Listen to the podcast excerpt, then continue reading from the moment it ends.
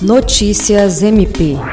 Nos próximos dias 19 e 20 de fevereiro, o Ministério Público do Estado do Acre, por meio do projeto TEA Eles Não Estão Sós, realizará o Dia D, uma iniciativa voltada para pessoas com transtorno do espectro autista em Rio Branco. O evento ocorrerá no espaço da UNAMA, localizado no Via Verde Shopping, no horário das 17 às 21 horas.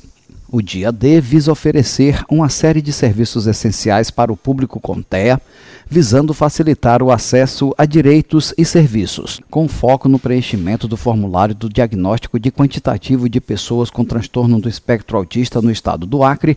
O MPAC disponibilizará ainda atendimentos no Centro de Atendimento ao Cidadão, Centro de Atendimento à Vítima e Ouvidoria. Jean Oliveira, para a Agência de Notícias do Ministério Público do Estado do Acre.